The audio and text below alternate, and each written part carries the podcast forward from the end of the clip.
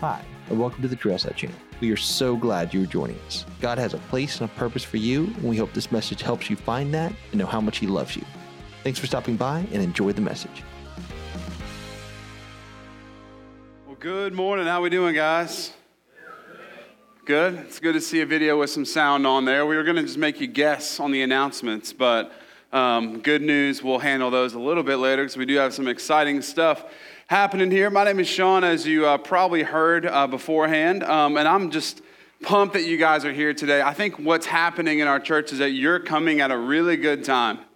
Uh, there's a lot of really incredible things that are beginning to happen uh, here at our church. There's some stuff I'm going to tell you about here in a few minutes, and there's some stuff I'm going to keep a secret that you're just going to have to hear about in a couple weeks. Um, but I want to especially encourage you be here the next two weeks. We are wrapping up uh, this series called Jesus, God of the Impossible, as we've gone through the Gospel of John uh, for the first six chapters uh, or so. We'll have seven chapters by the time we're done. And we're actually going to cover the next section of John when everybody's mad at Jesus. Um, coming up on uh, toward Easter, actually, next year, which would be really fun, playing right into the big celebration that is Easter Sunday.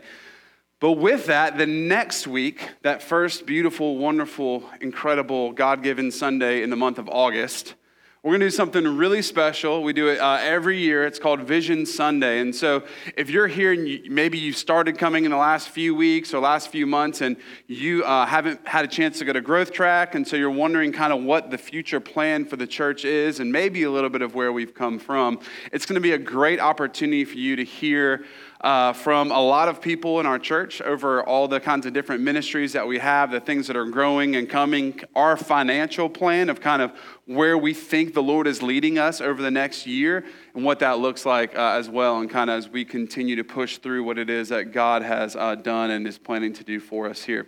Um, including next week, we're also going to celebrate the Lord's Supper together, which is always a really sweet uh, opportunity as well. And so we love, love, love for you guys to be there uh, with us. So, um, if there's one thing, though, I can tell you that we've learned over the last year, especially, is uh, really what it means to trust in the Lord's provision, right?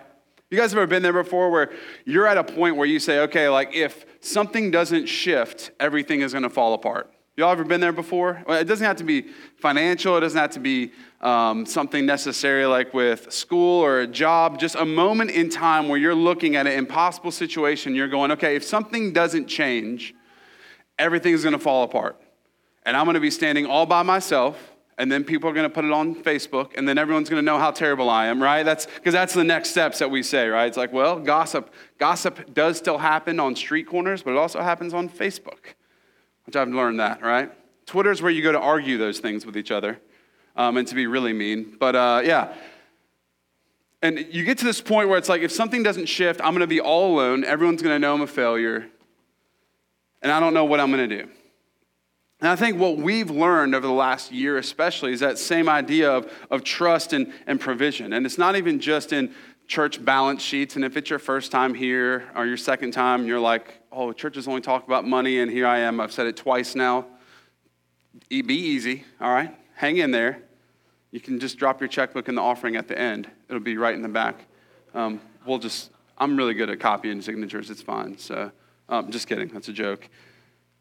And now some of you, oh, you're still here. Good. Okay, well, pushing forward. No, um, so it's not just in my own life or like a church balance sheet, but what I've actually uh, been able to see and what some of our staff has been able to see and our small group has been able to see and celebrate is that we've seen that happen in the life of the congregation of our church and the extended family of that congregation as well.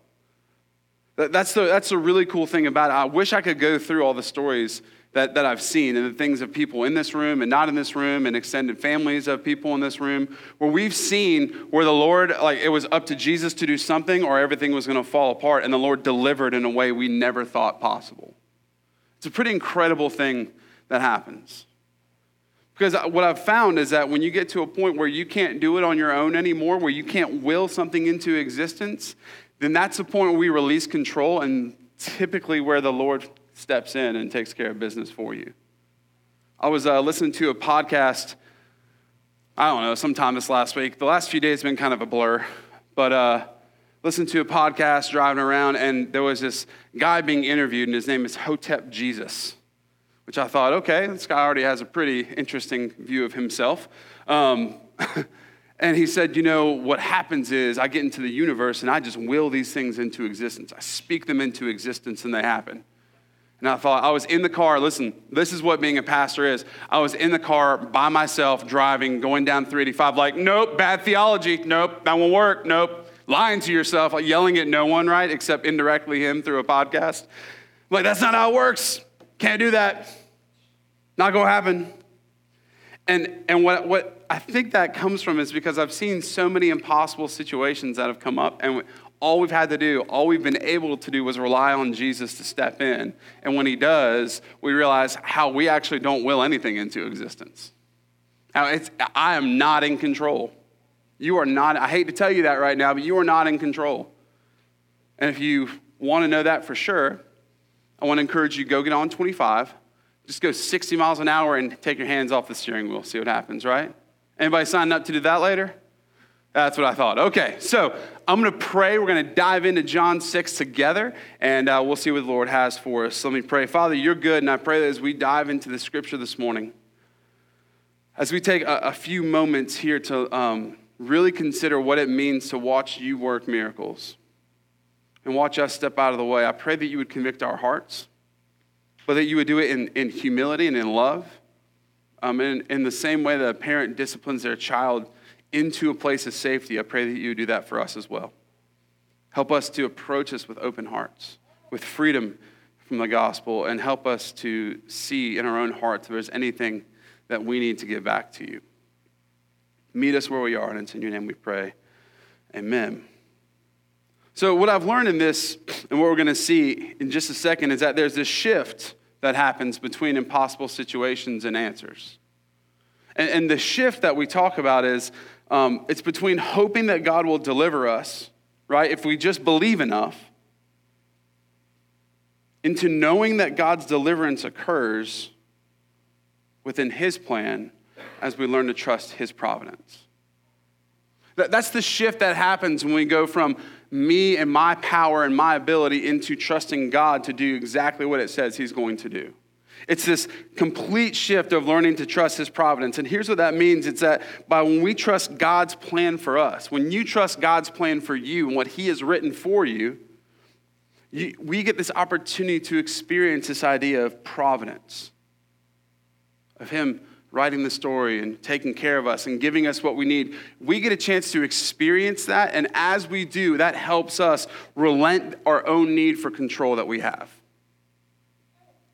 Now, if I was someone who controlled everything, if I didn't learn this lesson in a very hard way multiple times, I probably would be somewhere like in the middle of Iowa doing sports commentating for some single A baseball team, being miserable, dodging tornadoes. That's probably where I would be. But as, as we see God's providence work, and as we're going to see in this miracle, it, what really changes is that we learn to relent that need for control that we have. Because when we have that control and we operate in that control, guys, we end up like crashing our cars into brick walls, wondering how we got there in the first place. And, and I see it over and over and over and over again. Because when we're left to our own devices, we will mess it up. And so I want to start this today with asking you a question. What impossible situation are you in right now? And do you actually believe that if you can let go of control, that God is capable of working it out? That's where I want you to sit today. You know, Jesus talks about having the faith of a, as big as a mustard seed. We could move mountains. But the reality of that isn't if you have enough faith to will something in, it's do you have enough faith and trust in Jesus that he can do something impossible? That's the difference here. And so uh, that's what I want to ask you. Do you believe God is capable to work that out if you can just relinquish that control? So, some context here as we dive into John 6. Uh, this is uh, right off where we left last week. We're about one year prior to uh, the final, or the final supper, the final countdown, sorry, the Last Supper. We're, we're one year away. We're celebrating the Passover. And other than the resurrection, this very famous miracle where Jesus feeds 5,000 is the only miracle recorded in all four Gospels. It's the only one outside of the resurrection. So, probably a pretty big deal if all four authors felt like it was important to note. Excuse me. And when you read 5,000, as you're going to see multiple times to us, what I want you to actually picture is 15 to 20,000. Because in these times, they would only record the men, right? So I'm sure we're just a few months away from California going through and changing all the Bible as well, making it people. When they do, I just hope they make it the 15 to 20,000. That's a political joke. I'm sorry. We've lost our 501c3 now. Um, but it's actually probably 15 to 20,000 people. So imagine instead of something like uh, the BI-LO Center, move it up to um, like a Major League Baseball, like the New Atlanta Braves Stadium. I think they have like 40,000, so it's whatever. But much, much larger crowd, right? That's what's happening here. And so here's what we see chapter 6, verse 1. Um, it should, it'll be on the screens. Also, it's on the app. If you have our app, you can follow along. I made really fun little fill in the blanks you can just drop in. This is what it says After this, Jesus went away to the other side of Galilee, which is the Sea of Tiberias. And a large crowd was following him because they saw signs that he was doing on the sick. So Jesus went up the mountain, and there he sat down with his disciples. Now the Passover, the feast of the Jews, was at hand, and lifting up his eyes then, and seeing that a large crowd was coming toward him, Jesus said to Philip, Where are we to buy bread so all these people may eat? See, even back then, church people like to eat, so that's exciting. He said this to test him, for he himself knew what he would do. Philip answered him, 200 denarii worth of bread would not be enough for each of them to get a little.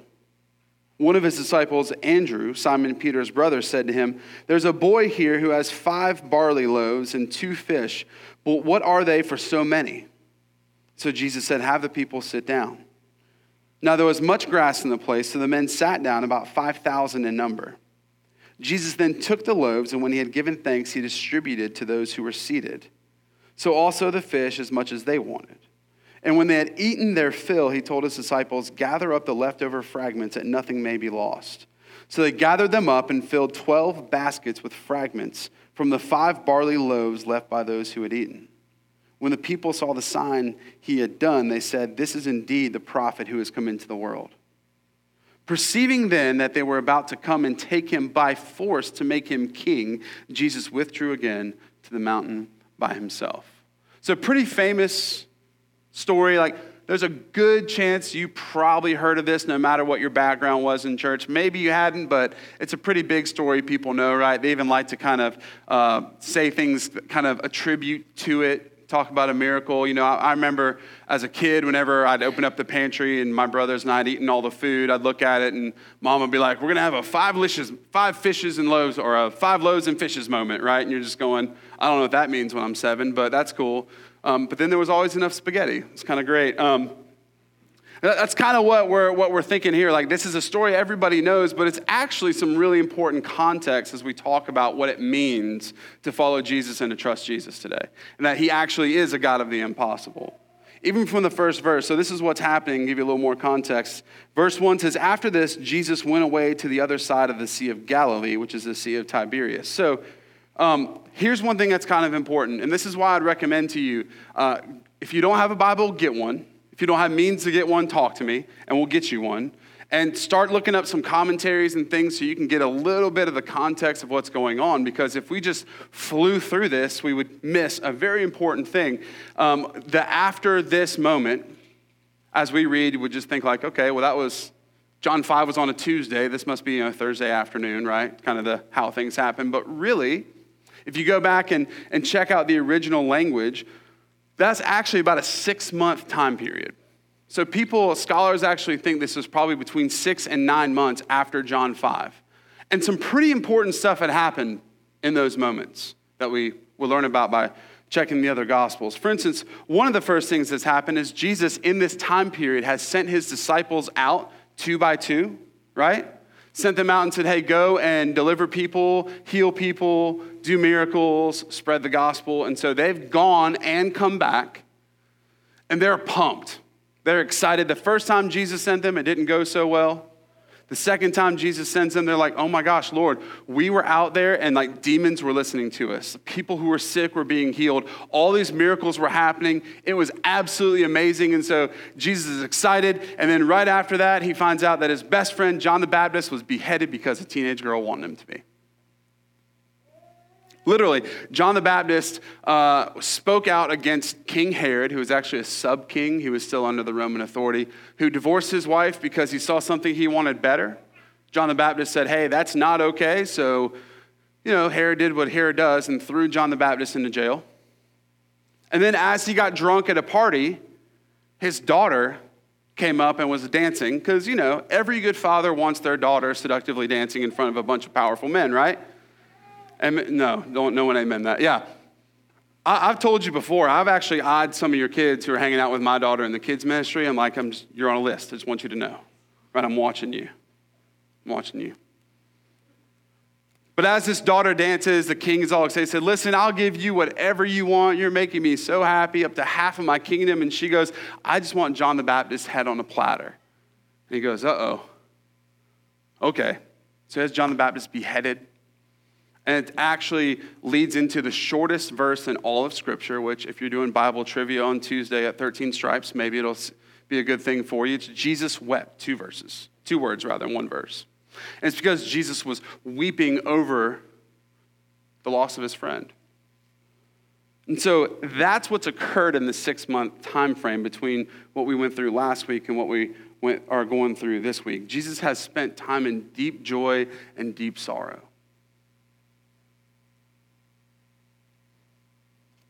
And what we learn about this is that we see Jesus being an introvert, being tired, and he sees the crowd coming. And so, what does Jesus do? He goes up the mountain. He's like, No, I'm, I'm not good. Peace out. I'm done. I need some rest and relaxation. All of you guys are in here who are introverts right now are just amening and hallelujahing. You would do it out loud, but that would draw attention to you, and you don't want any attention. So you're holding it in. That's okay. The Lord still knows. My favorite part of right now, and I will never point this out who they are, but three people looked at their wives and were like, Yeah, that's right. And the wives just shook their heads and, like, shut up. Um, it's great. This is what we see. Verse 2 And a large crowd was following him because they saw signs that he was doing on the sick. So Jesus went up the mountain, and there he sat down with his disciples, and now the Passover, the feast of the Jews, was at hand. So here's the first thing I want us to, to learn and focus on this morning as we talk about what happens in miracles. It's something that I think we need to understand is that if we are following Jesus for the wrong reasons, it will always lead to a shallow faith. Notice what happens. Jesus is there. He sees large crowds of people. He knows that they are following him because they want something from him. So, what does he do? He leaves those people and he goes to be with his disciples, with the people who are following him to death. Now, that's something we don't typically talk about, right? Because our view of Jesus is well, Jesus you know, is really loving and doesn't want to be mean to anybody. He loves everybody all the time. He's a little girly looking, right? He's kind of just does this all the time. He's like, whatever. That's, that's our view of Jesus, right? I've even heard, like, maybe you've seen the, the Oprah interviews with other pastors. She goes, Well, I know, like, my Jesus would never do this. My Jesus would never talk about hell. I'm like, well, I don't know where you got your Jesus from. Um, the book of Oprah, I would imagine. But like, here's a very real moment of Jesus where there are thousands of people coming because they want something from him, and he's like, I'm going up the mountain with my friends. I got to be with them for a little while. Because what we've got to know and understand, guys, is that uh, following Jesus for wrong reasons will always lead to shallow faith. Always. If you follow Jesus because of what you can get out of him, I have bad news for you. The moment he doesn't operate in the way you want him to is a moment your faith will break down because your faith wasn't in Jesus, your faith was in what you could get out of Jesus. And, and that is not redemptive salvation. See, the crowds are following him because of signs and miracles. They've seen and heard of all these things he's been doing, all the things we've talked about in this series of healing blind and broken people demons and sick and removing those and restoring people. They're hearing all of these things, and Jesus is aware of that. See, Jesus is aware that people need signs because of their fragile faith. And, and if you're walking through here and you're saying, in order for me to trust and believe Jesus, I need some miracle to happen, and here's how it happens, I've got news for you. That is going to let you down. It will. Jesus himself, I, I, quote this all the time because I think we need to always have it in front of us. Jesus himself says that there will be trial and tribulation in this world. That's what he says. We have to stop allowing this theology to perpetuate through our churches that Jesus is a magic pill that just makes your life go right. It's, it's the total opposite. He says, In this world, you will, like, this will be hard for you. And when you follow Jesus, uh, this is unpopular, but here we go. It gets harder. Because you got to stand up for things that other people would just let go by. Go by. But the second half of that verse is, But take heart, for I've overcome the world. And, and that's why this is incredibly dangerous theology, because if Jesus is only worthy of your trust because of um, you being impressed with his abilities, then, then you make him a magician in a box instead of a Lord, the Lord. If, if your relationship with him is, him is based off of what you get from him, then, then when it's time for you to submit, when it's time for you to follow and have faith in Him, that's going to run dry and you're going to break. That's why we, we would have no problem filling the seats of churches in America and preaching gospel if it was like, hey, come to church. Uh, God is going to erase all of your doubt. He's going to uh, give you lots of money. Your marriage is going to be awesome. Your kids are going to listen. And all the people at your work are suddenly just going to be like, whatever it is you need, sir. I can tell you follow Jesus. Allow me to be more for you. Right? Like, y'all, people would be begging for church. I went to Upcountry Provisions uh, yesterday or Friday, whatever it was, and I talked to this lady. We're talking about what you'll hear in a few weeks um, about when college students are back and fall is here having a second service. So I'll let that marinate for a little while. And I asked this lady, I was like, hey, you know, if you were to come to church would it be a night service? Would it be another morning service? Would you do this? And she looked at Mikey and I, and she was just like, Yeah, I don't go to church. And for half a second, I was like, Well, come to our church. But the other half was like, Well, of course. Because probably what you've seen on Sundays, walking out, people walking out of churches and coming to hang out with you, is a bunch of people who are hangry because the pastor didn't shut up fast enough and we rush to church, and so we want food, and we don't care about you as a person, and we're not demonstrating Jesus very well.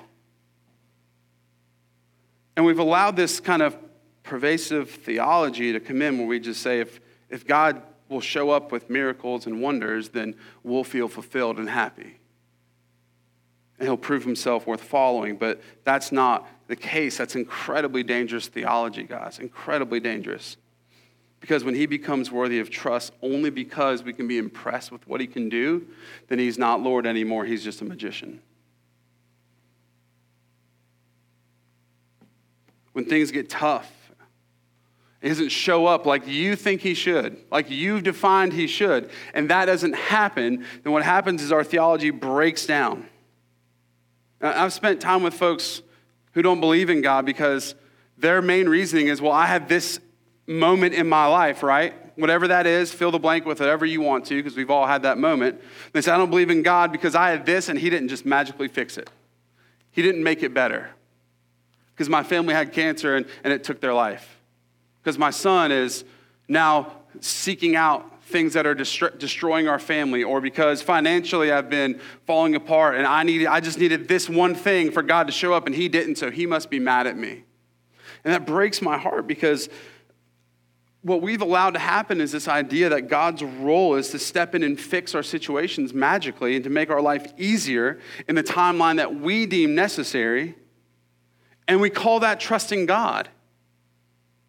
We say, All right, God, I've got this problem, and if you'll solve it by this day, uh, with this time, um, and with these six kind of waypoints, so I know that what you're doing is active, right, and good for me, then I'll trust you. Then I'm, I'm good for faith. I'll walk it out. I'm with you. And when he doesn't, we're like, well, God, you didn't do exactly what I said you wanted, so you must not care. I want you to try that with your spouse or girlfriend or children. Right? Just, just throw some stuff out there. And when they don't do everything you do, I want you to consider if you treat them like you treat God. So we find ourselves at Passover. It's an event where God literally passed over homes in Egypt. So God's people, Israel, were stuck in Egypt. They were prisoners, they were enslaved.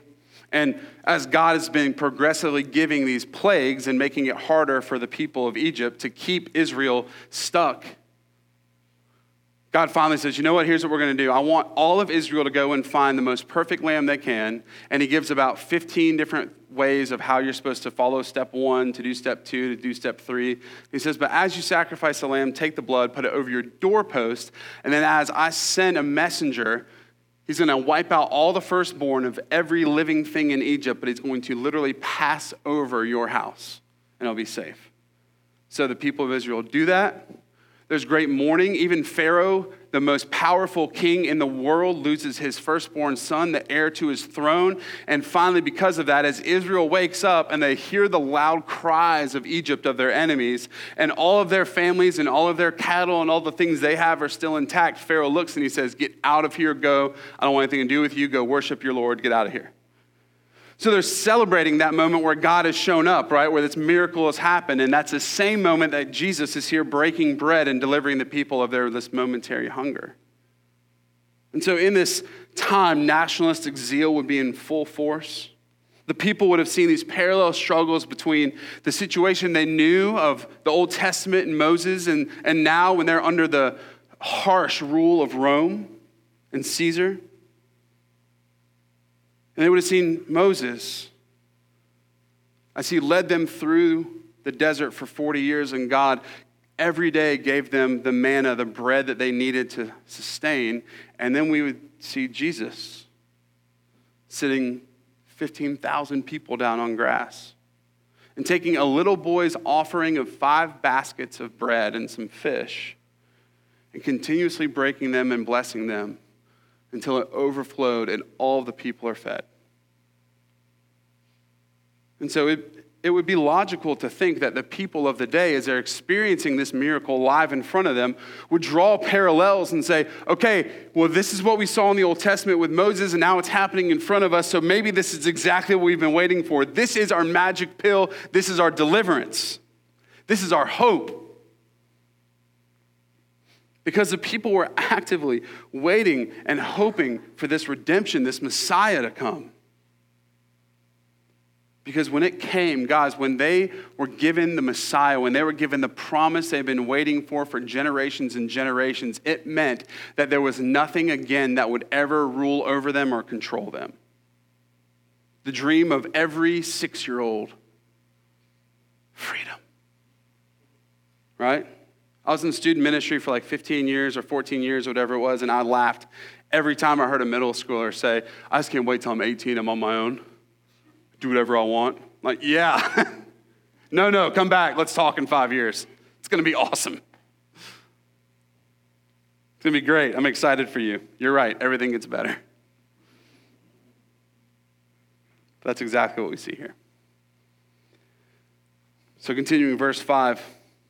Scripture says, and lifting up his eyes then, and seeing that a large crowd was coming toward him, Jesus said to Philip, Where are we to buy bread so these people may eat?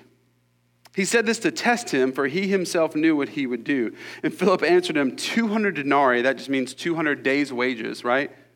200 denarii worth of bread would not be enough to give each of them a little bit.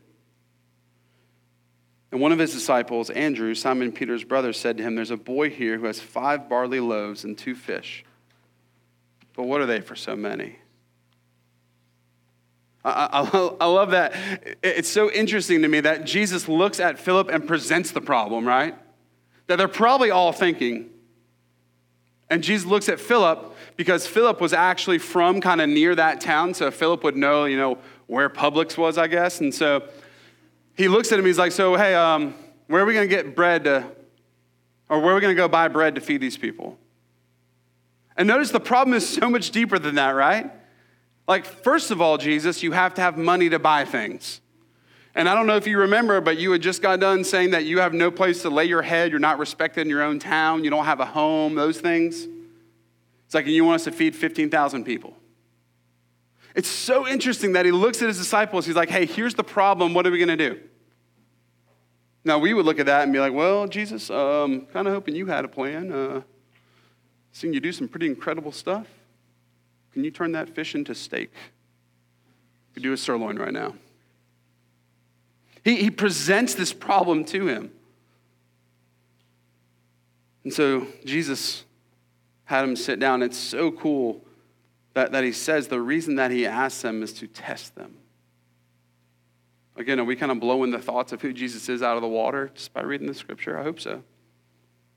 So Jesus took the loaves, and when he had given thanks, he distributed them to those who were seated, so also the fish, as much as they wanted. A southerner's dream. And when they had eaten their fill, he told his disciples, Gather up the leftover fragments that nothing may be lost. So, point number two, what I want us to consider this morning is this that, that Jesus is the answer to the impossibility of the problem.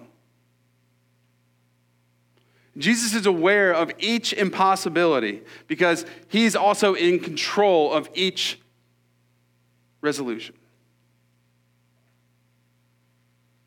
Like, if you're a parent with children, this is going to resonate with you a little more.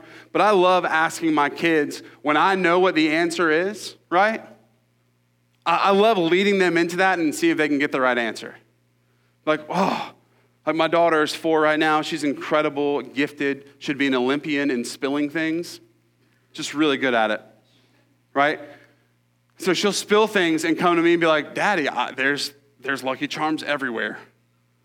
Which then I tell them, like, well, it's the Walmart brands. They're not Lucky Charms, they're Lucky Charmios, but that's okay. Um, I'm like, well, Emma, what are we going to do? She's like, well, the dog is eating them.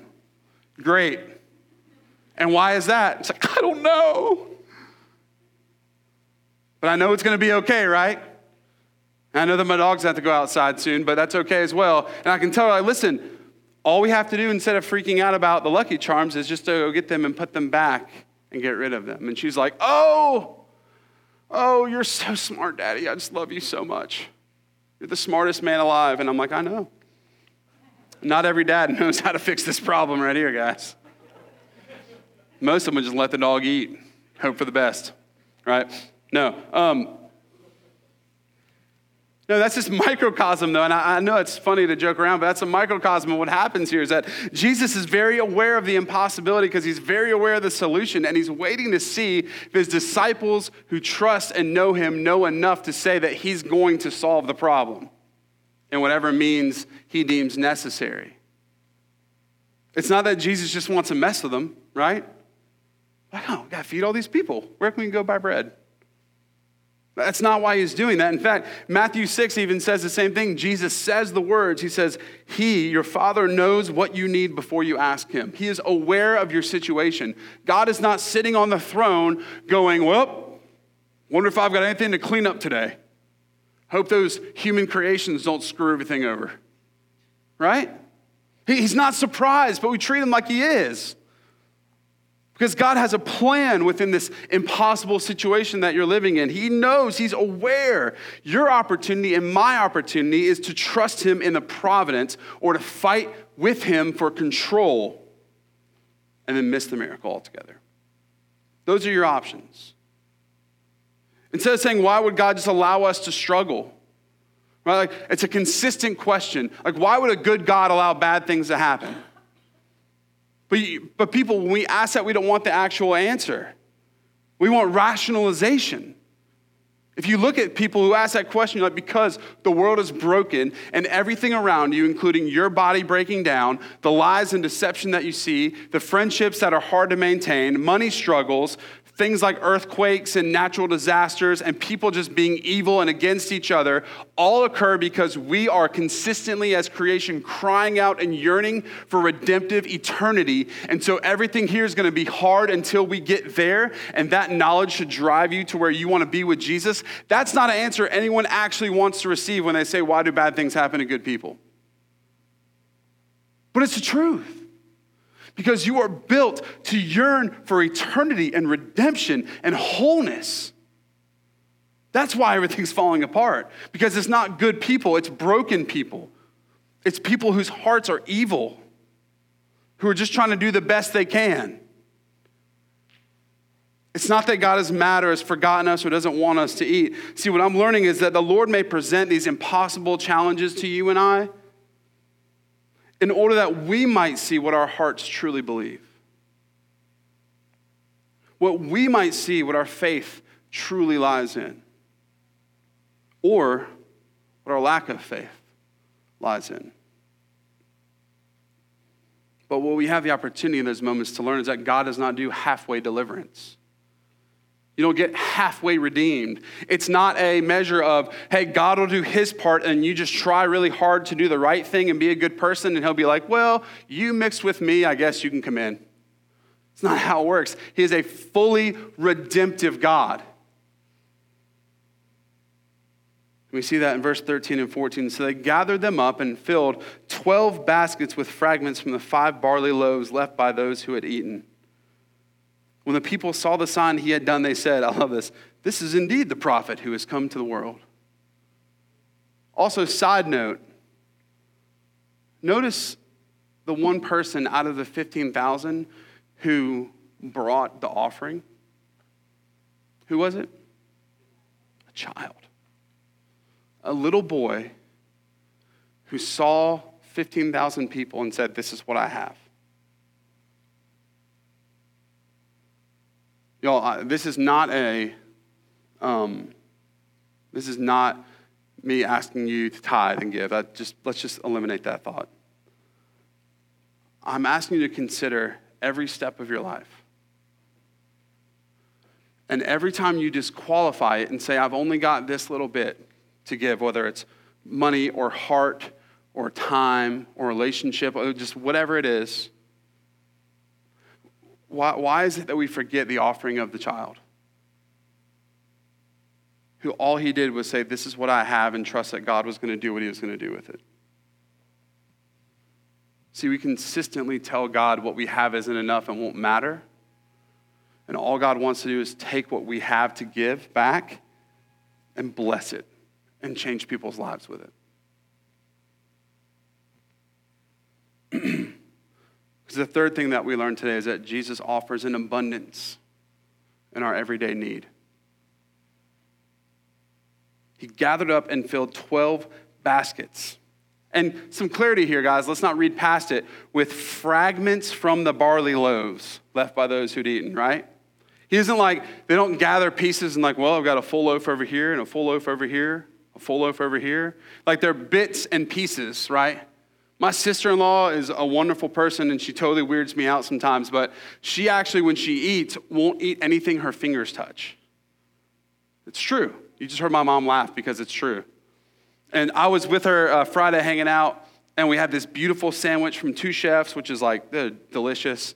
And I saw these ends of buns with food inside them, and I was like, Brie, why didn't you eat that? And she's like, Well, my fingers touched them.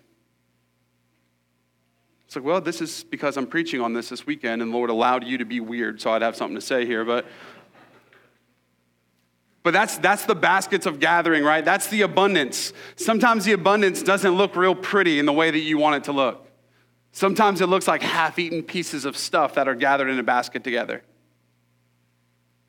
That's what they find. They're literally picking up pieces. Right? If you have kids, again, which there were kids there, half of them were probably soggy and kind of gross, right? Or like chewed to look like buses and drawn through the, through the dirt. But the abundance is still there. Jesus says, after all these have been fed, this is what is still here. It might not look like a exactly like you want it to. It might not look like a new Lamborghini, but it is abundance. And it is worth every bit of bringing you sustenance and ability and hope to persevere. And then my favorite type of response in verse 14 all the people said, Well, this is indeed the prophet who is to come into the world. No kidding. He just fed 15,000 of you with five loaves of bread and a couple fish. Maybe he's special. Just a thought. It goes back to the woman at the well who, after Jesus lays down the law is like, oh, yeah, you've had these many husbands, and even the one you're living with is not your husband. And her response is, Sir, I perceive you are a prophet.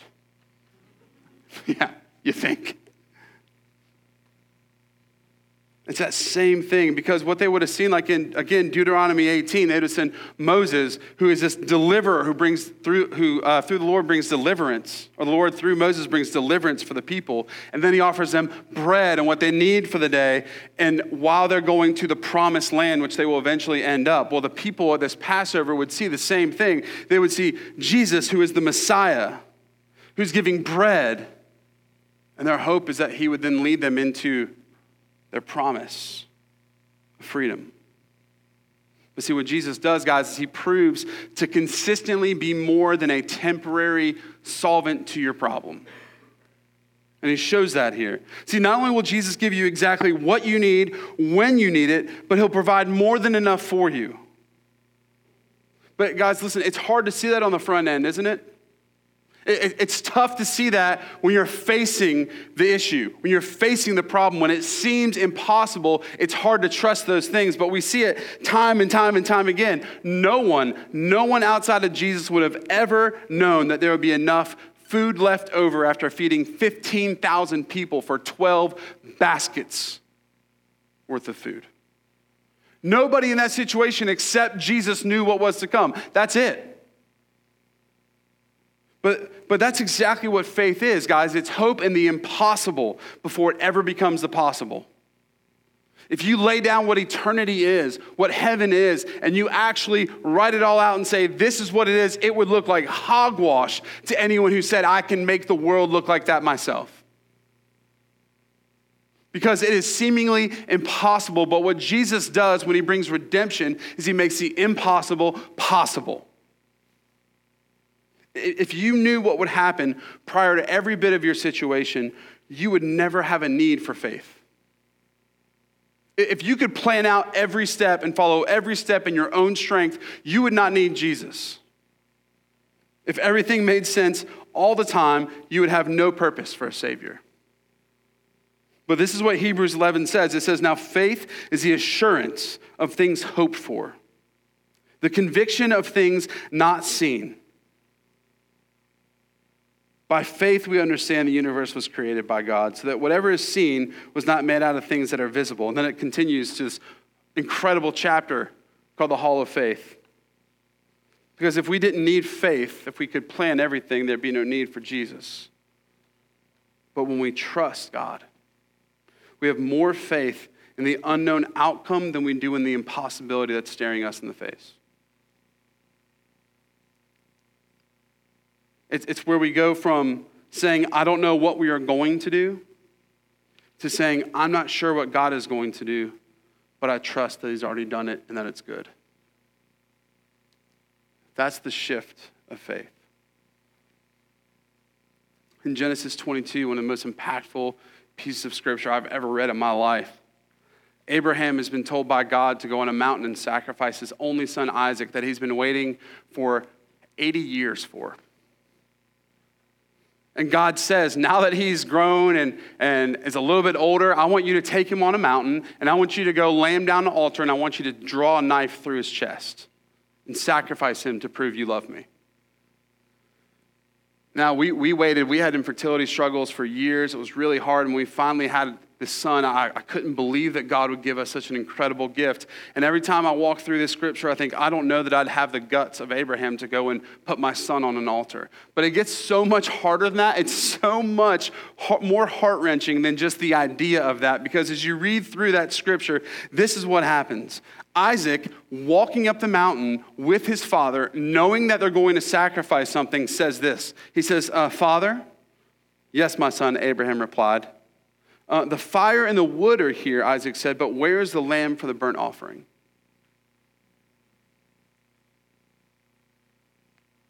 Imagine you're Abraham, and your son asks you where the sacrifice is, and you know that you're walking to his death. You want to talk about impossible?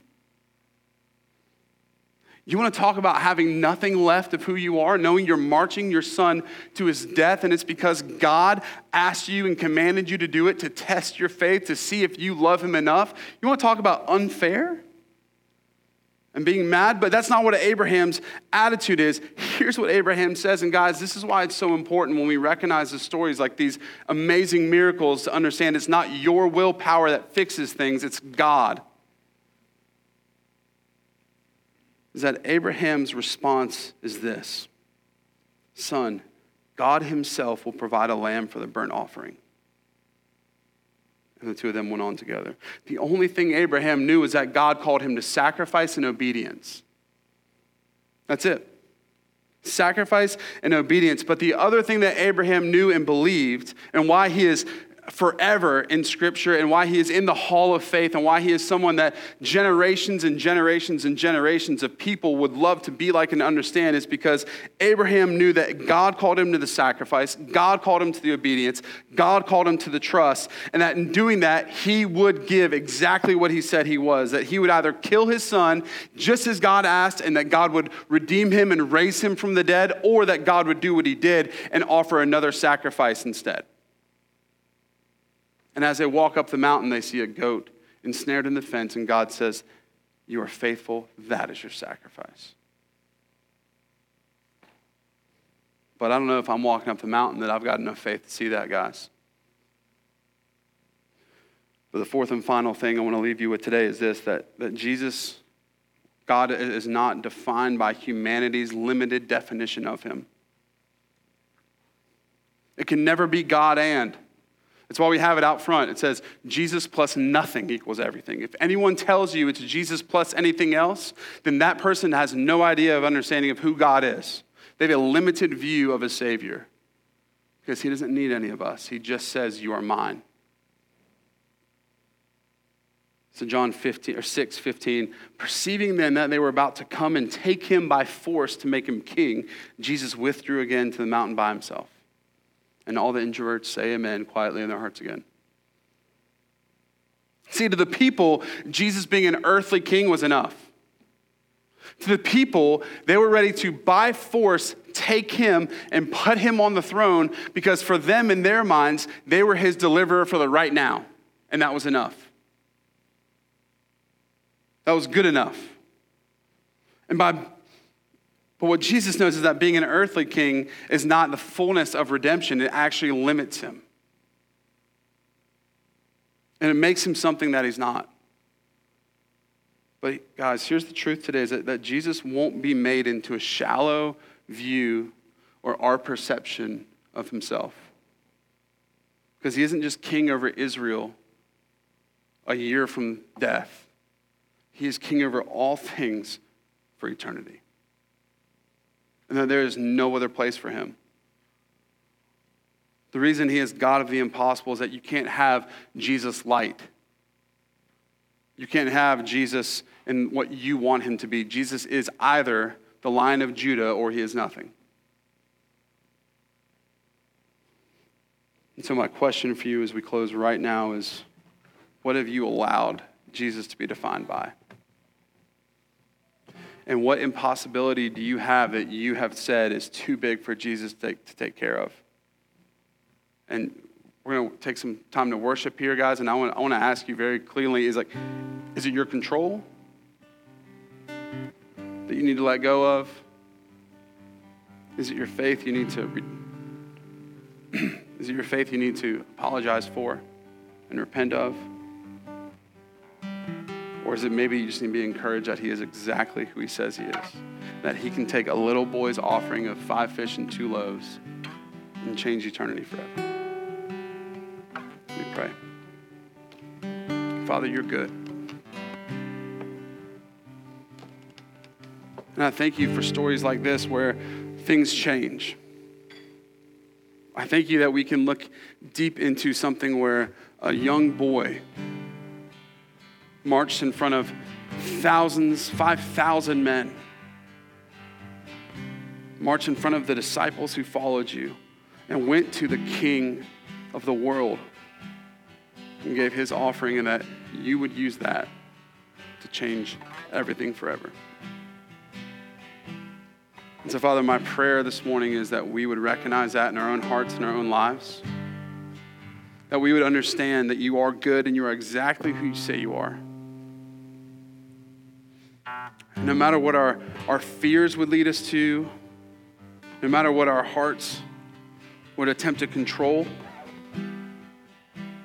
no matter what it is that would step in the way of us relenting the control of ourself, God, I just pray you would remove it from us. I pray that you would reveal our heart to us. And that in that moment, you would bring freedom for us. You bring freedom to know, for us to acknowledge you are exactly who you say you are King. So, as we worship now, work within our hearts, convict us of our fears and bring us redemption and redemption on the whole. In your name we pray. Amen. Thanks so much for listening. We hope you were encouraged by the message and you feel closer to Christ than you ever have before. If you'd like to learn more about our ministry, visit us in person, or help support our mission as we seek to love Jesus, serve others, and live unified, check us out online at trailside.church, or you can find us on Facebook, Instagram, and Twitter. Thanks so much for listening, and we can't wait to see you again soon.